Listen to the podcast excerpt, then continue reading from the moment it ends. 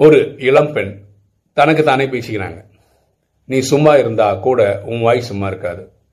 உன் வாய் சும்மா இருந்தா கூட நீ சும்மா இருக்க மாட்ட. நீ சும்மா இருந்து உன் வாயும் சும்மா இருந்தாலும் இந்த சமுதாயம் உன்னை சும்மா இருக்க விடாதுன்னு. பாருங்களேன் ஒருத்தருக்கு தன்னோட வீக்னஸ் என்ன அப்படின்னு அவங்களுக்கே தெரிஞ்சதுன்னு வச்சுக்கோங்களேன் அது அவங்களுடைய ஸ்ட்ரென்த்து இப்போ அவங்க பண்ண வேண்டியது என்னென்னா இந்த வீக்னஸை ஜெயிக்கிறதுக்கான சயின்டிஃபிக் மெத்தட்ஸ் தெரிஞ்சு வச்சுக்கிறது. அதுக்கப்புறம் அந்த வீக்னஸை ஜெயிக்கிறது. எண்ணம் போல் வாழ்வு.